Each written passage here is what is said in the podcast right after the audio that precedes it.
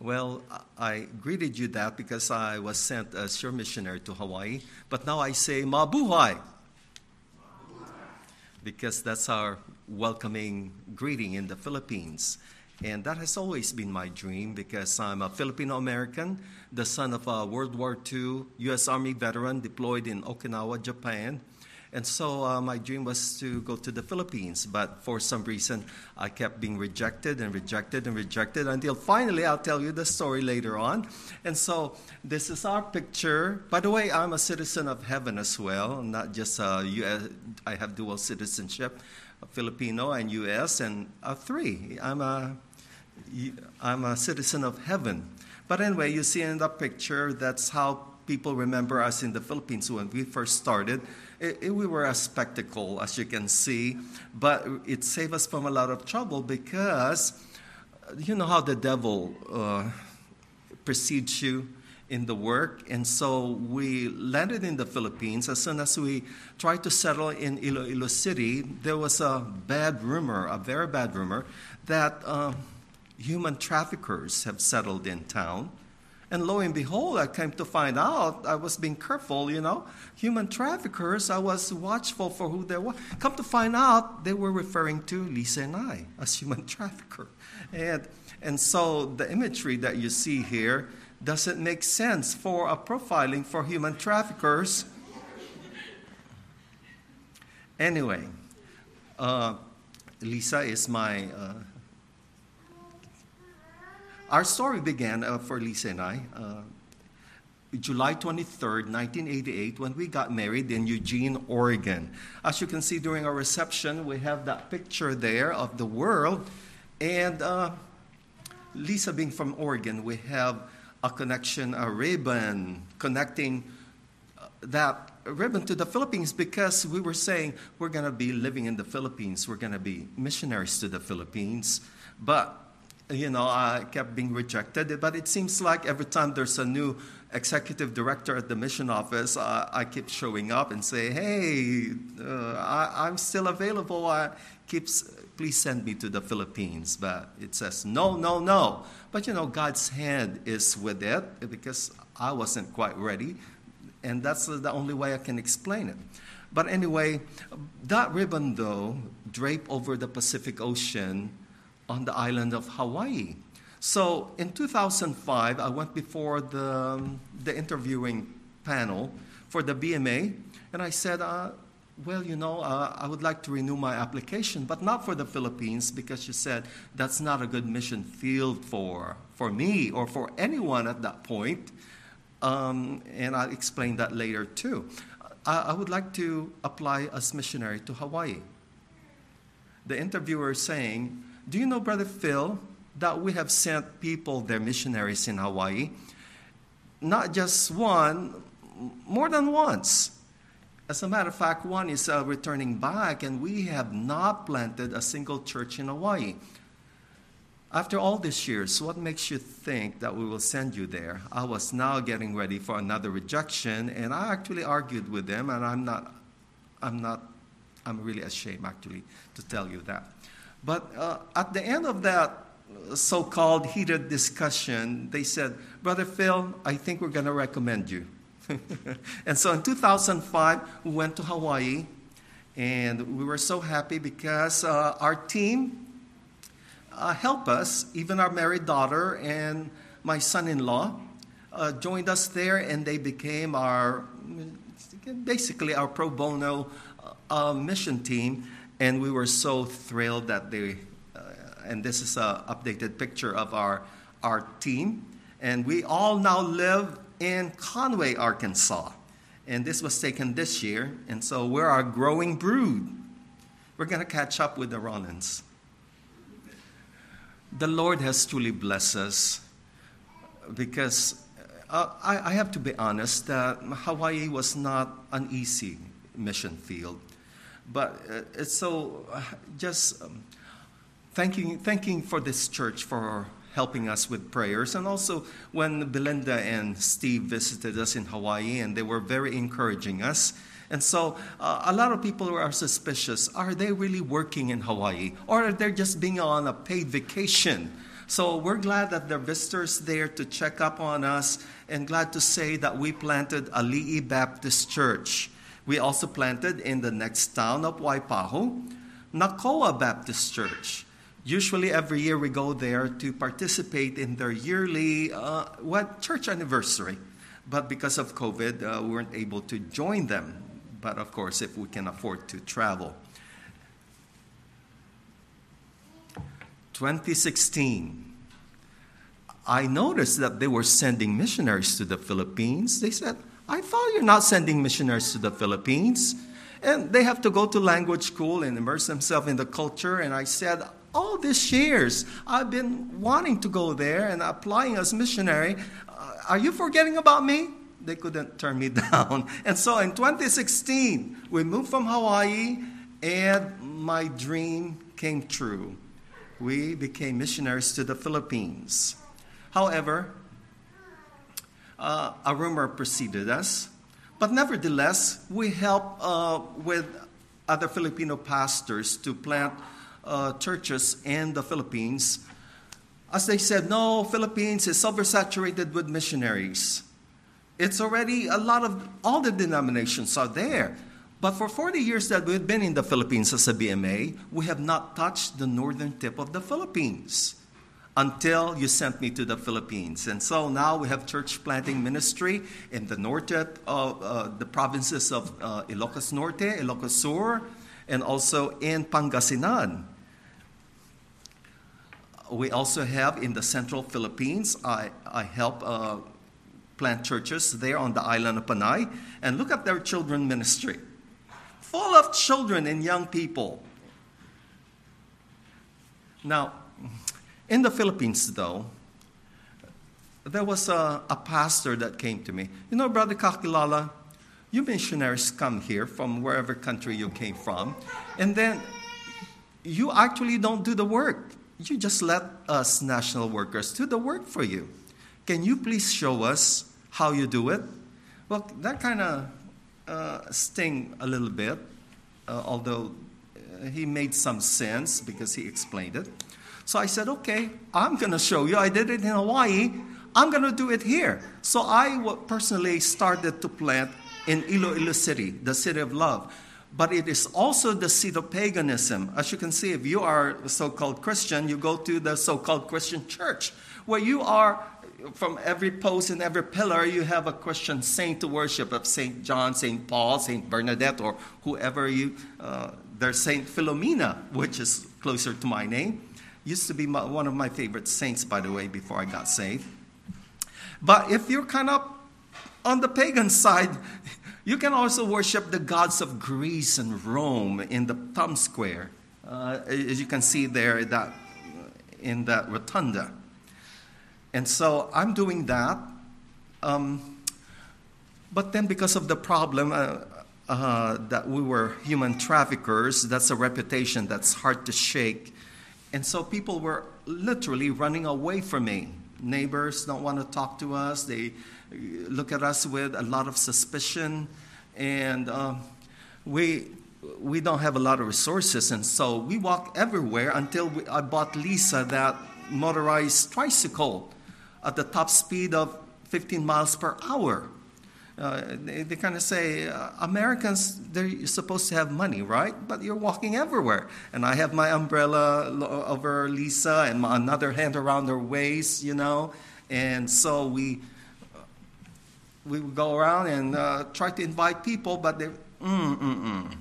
And so I started with the waterman. There you cannot drink from the tap, you have to buy water. And so Bobby was my waterman but he was also the town drunk.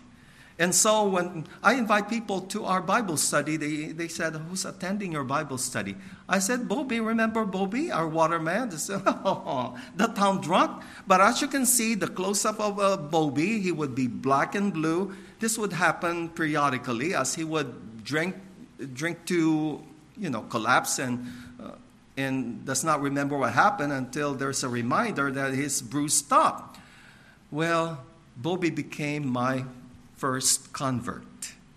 And so Lisa said, We would like to help you, Bobby, with your children because English is the language of business in the Philippines. And in order to advance, you have to learn good English. And so Lisa said, We're going to teach them English using the Bible as a curriculum, but they have to bring their friends and their neighbors. And so Lisa and my daughter Justine became their teacher. And so they became our, our seed group. But I said, What about the other children? Not just Bobby's kids and their friends. What about other people in the neighborhood? Oh, no, thank you. Uh, Bobby's there, the town drunk. We're all flawed, and because there was a town drunk there, they would not even uh, come near our door. But there is this boy who is very influential. His name is King. Whatever King would do, people would do. Whatever King would not do, they would not do as well.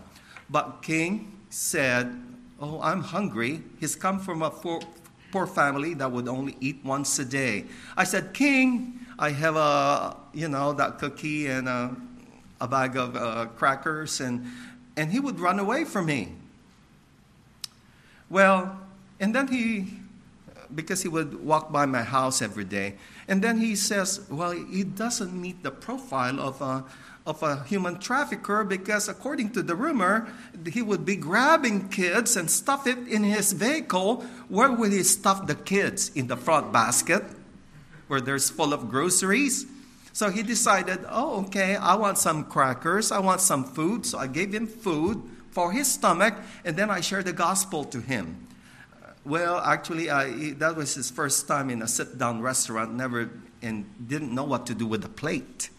And so, but anyway, he got saved, and then he decided to bring his big brother. His big brother came with, uh, you know, uh, an attitude like he's going to fight the human trafficker, you know, hair standing up because he's standing behind, uh, you know, there's a hard wall, and I'm in front of him, and he's ready to fight.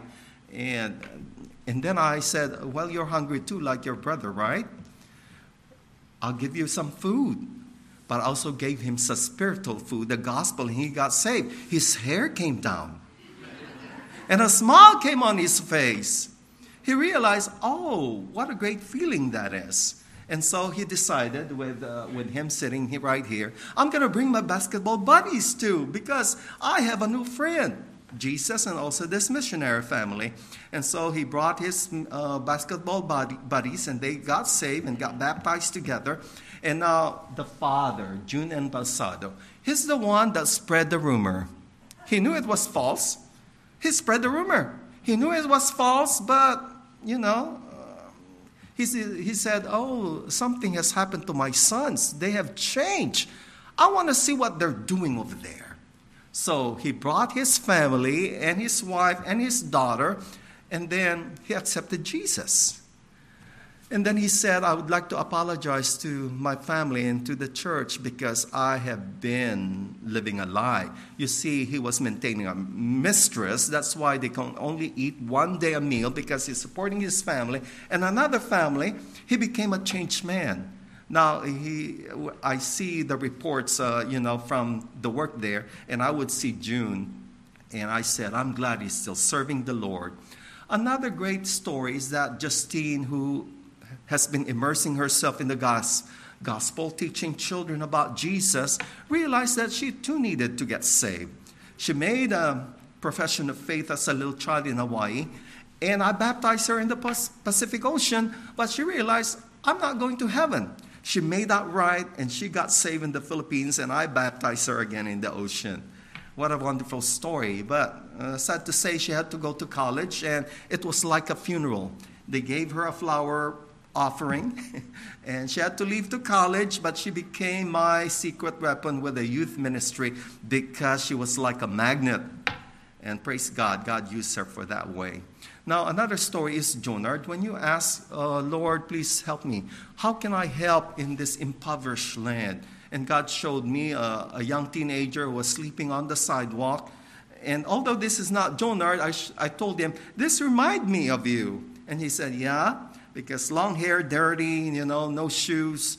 But Jonard is a changed man. because um, when he was sleeping, I said, okay, I can't wake him up, you know. But next time I saw him, he was awake and he was hungry, but the mall would not ask us to come in where there was a restaurant because he was dirty and smelly. I said, we'll find a place.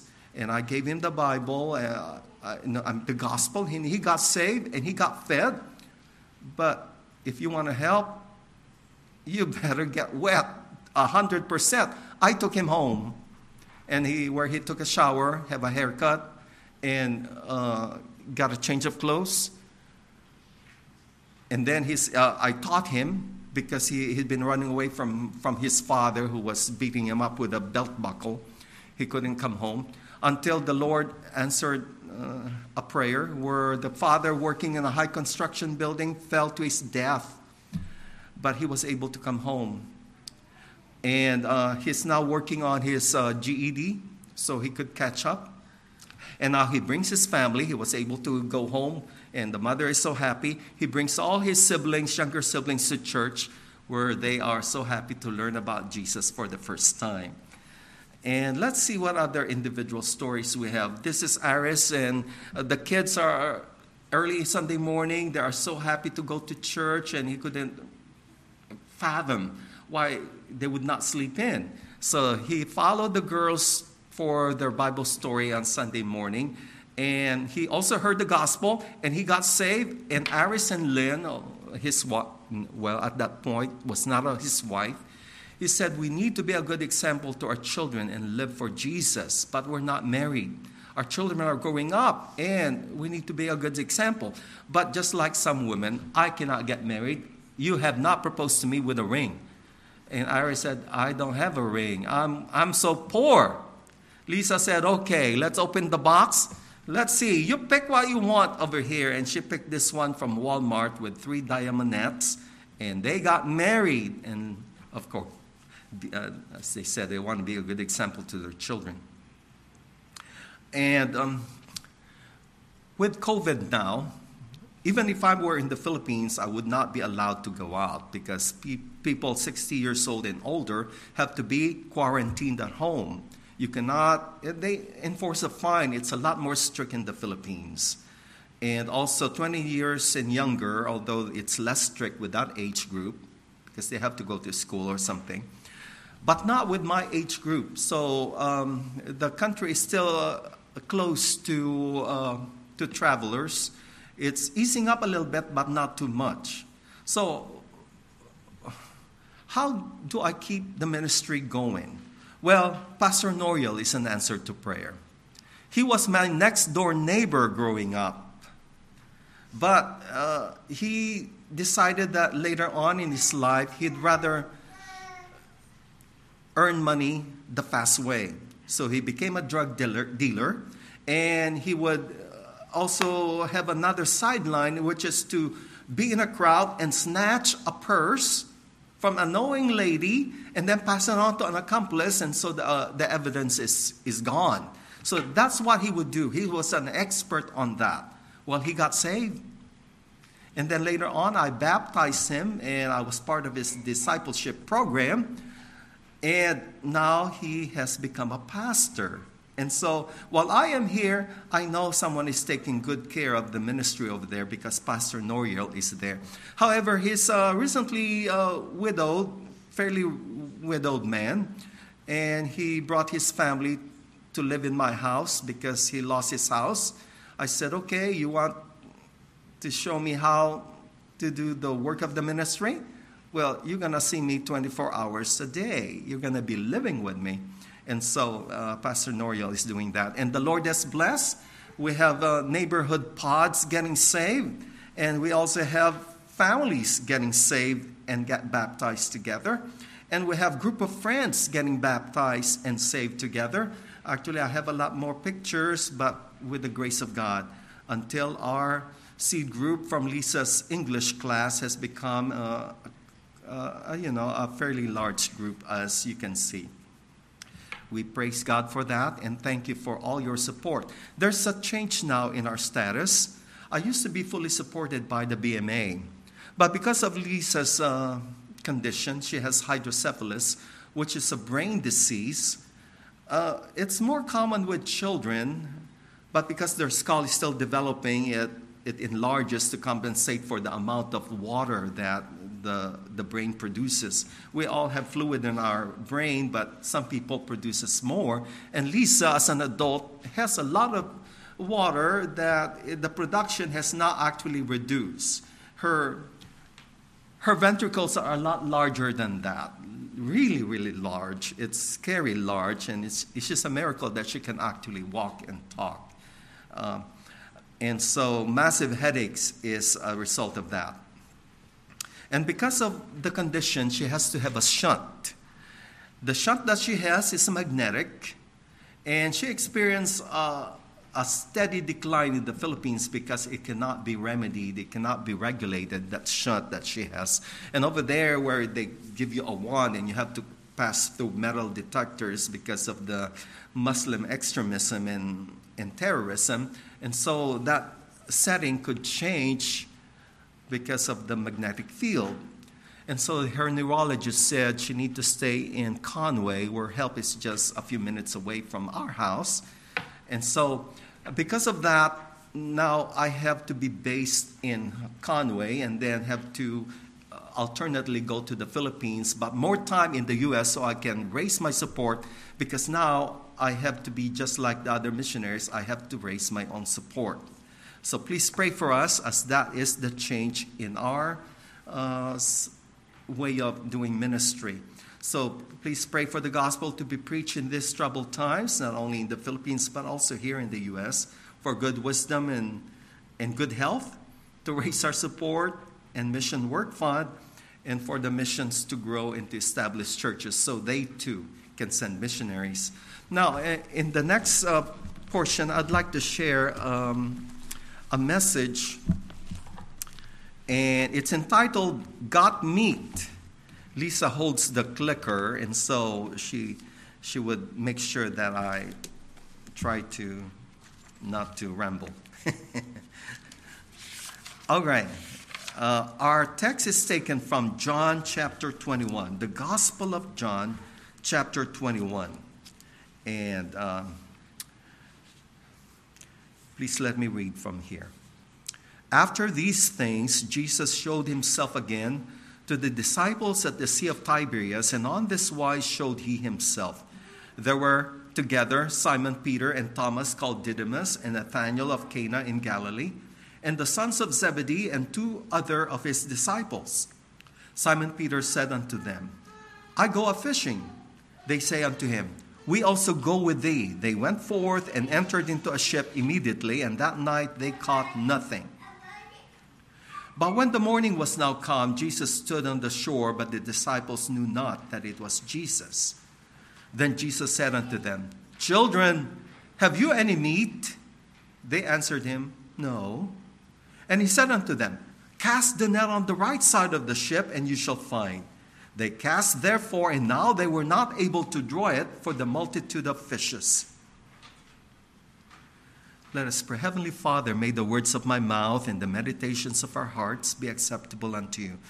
Thank you, Lord, for your answered prayers to all those prayer requests mentioned earlier. In Jesus' name we pray. Amen. God meat. You know, this reminds me in 1984 when the Wendy's, the fast food restaurant, first aired its TV commercial featuring 81 year old Clara Peller and two other prim and proper ladies.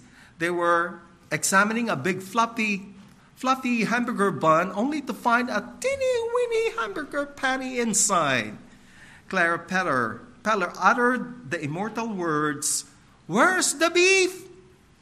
She became an instant cultural icon, appearing before talk shows, and she was so popular, and her zinger, Where's the Beef, became Wendy's slogan for the next couple of years. Interestingly enough, that slogan or those words are honored here by the Lord Jesus, where he asked, where he asked the disciples' children, have you any meat?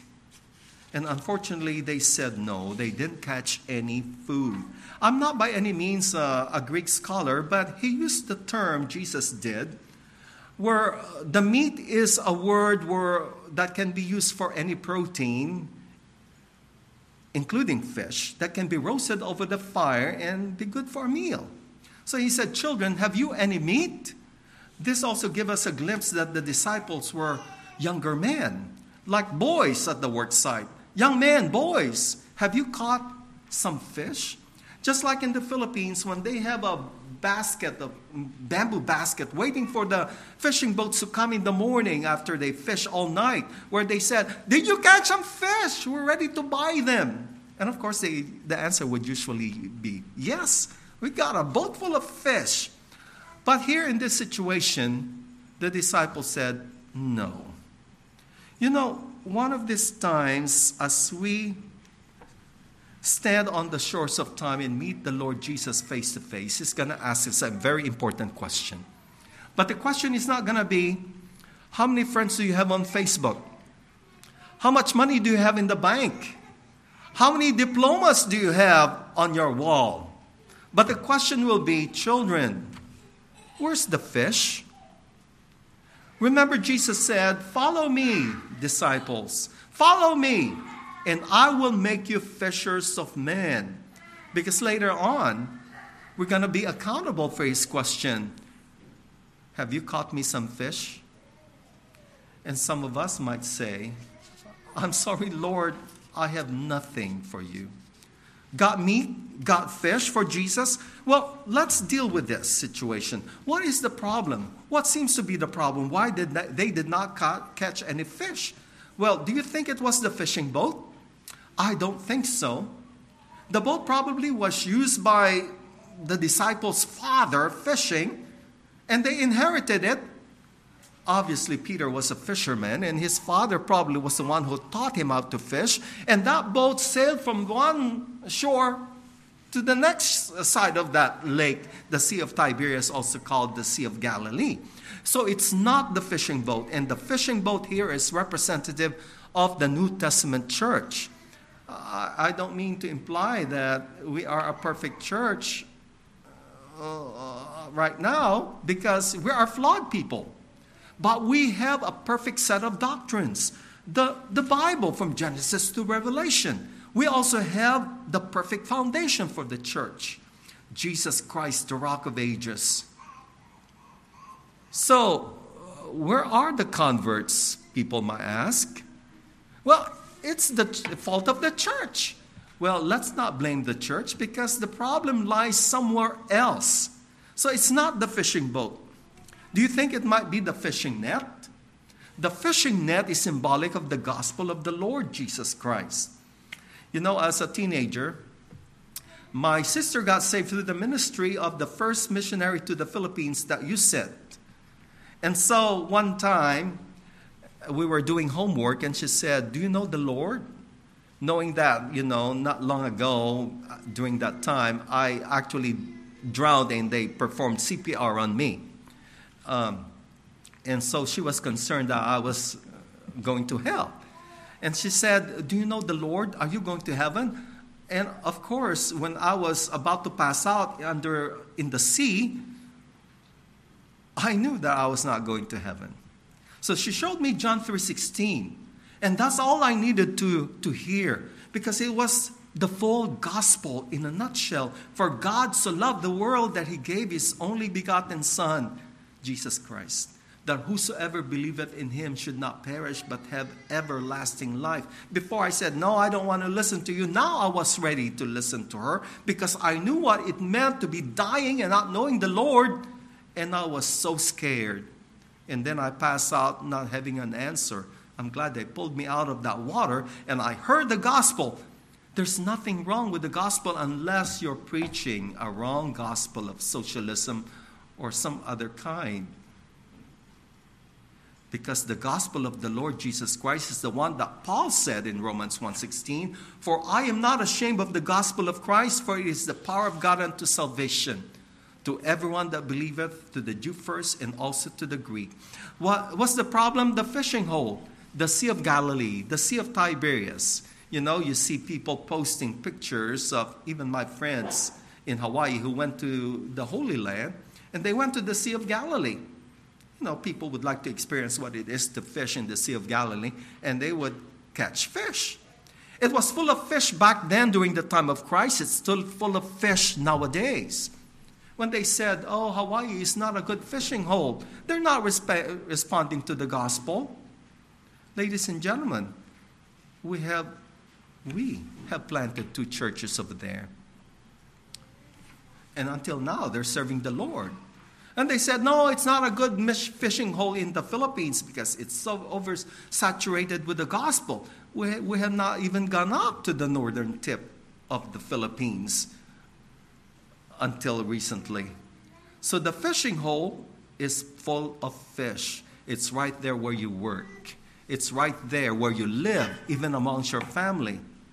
It's in your school, in your neighborhood.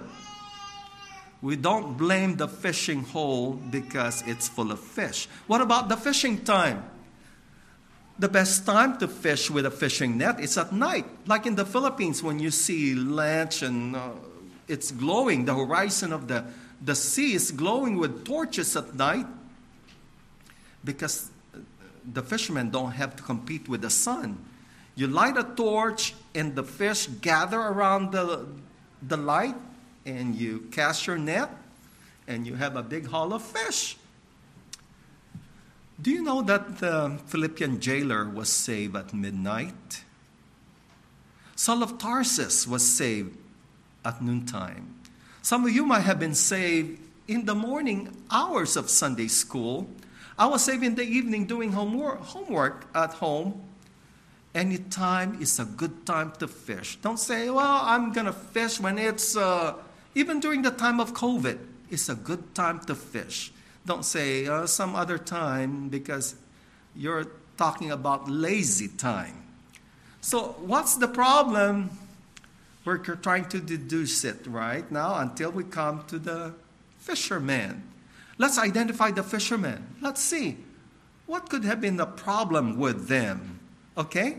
Let's identify them. Let's unmask their identity. Well, they usually come in different uh, sections. The middle part is Peter. The Bible identifies him. Who was Peter? Well, he's the one that said to the disciples, Well, we haven't seen Jesus after he rose again from the dead. Uh, they hang people on the cross for preaching the gospel. I'm going back fishing. I'm going back to the world. Who's coming with me? And the other disciples said, We're coming. Peter was a backslider. He also denied the Lord several times, three times, as a matter of fact. So, a backslider was on the boat. Now, that does explain why they did not catch any fish for Jesus that morning. Because Peter, the backslider, was in the boat. Who else was in the boat? Well, Thomas was in the boat.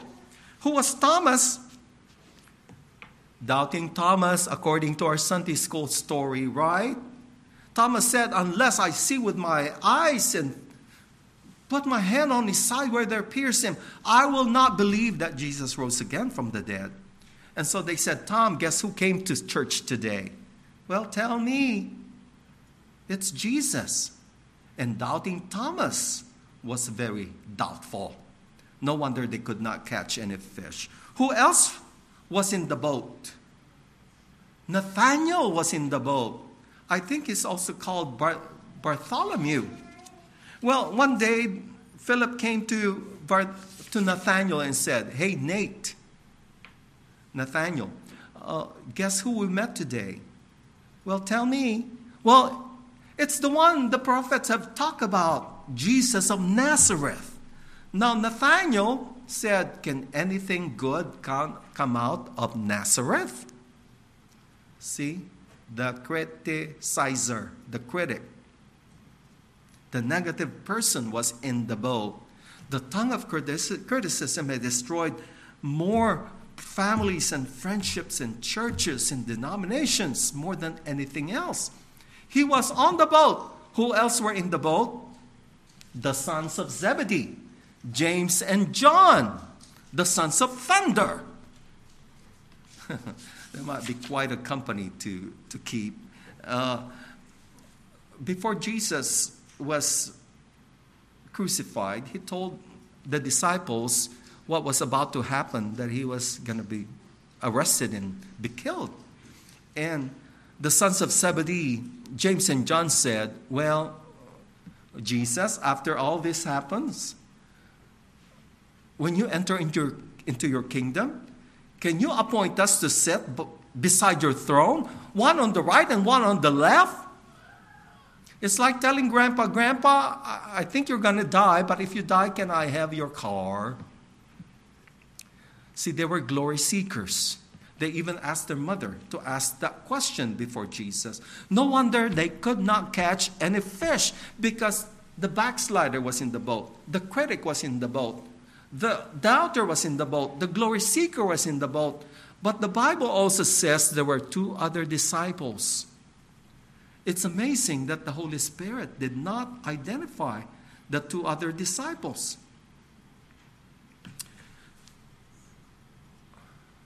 Why? Is it possible that the two disciples were actually you and I? Figuratively and spiritually speaking, perhaps we were on that boat.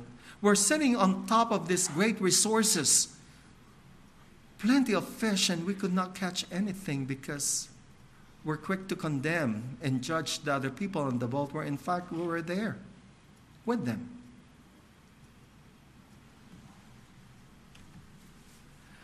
I see the mask, you know, is figuratively that we cannot do anything for Jesus or even come to the Father without Jesus, who is the way, the truth, and the life. Let me close this. An ancient proverb said, I don't know if you have encountered this in Taiwan, but an ancient proverb, according to my reading, that says, If you wish to be happy for an hour, get intoxicated. If you want to be happy for three days, then get married, enjoy your honeymoon. Three days.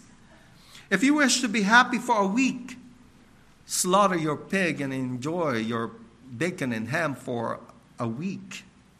But if you want to be happy forever, learn how to fish.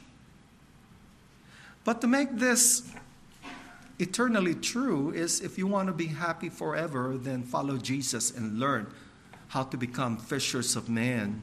Because someday Jesus is going to say, Children, where's the fish?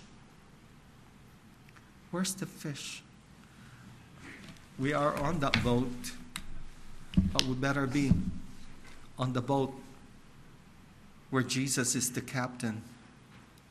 Do you know Jesus is your Lord and personal Savior? Heavenly Father, we thank you for this message and thank you for report. We pray that you bless the fellowship that is to follow. But if there's anyone here who does not know the Lord Jesus as their Lord and personal Savior, that they can answer the question if you were to die today, do you know if you, for sure, if you're going to heaven? Because we can know. The Bible tells us we can know.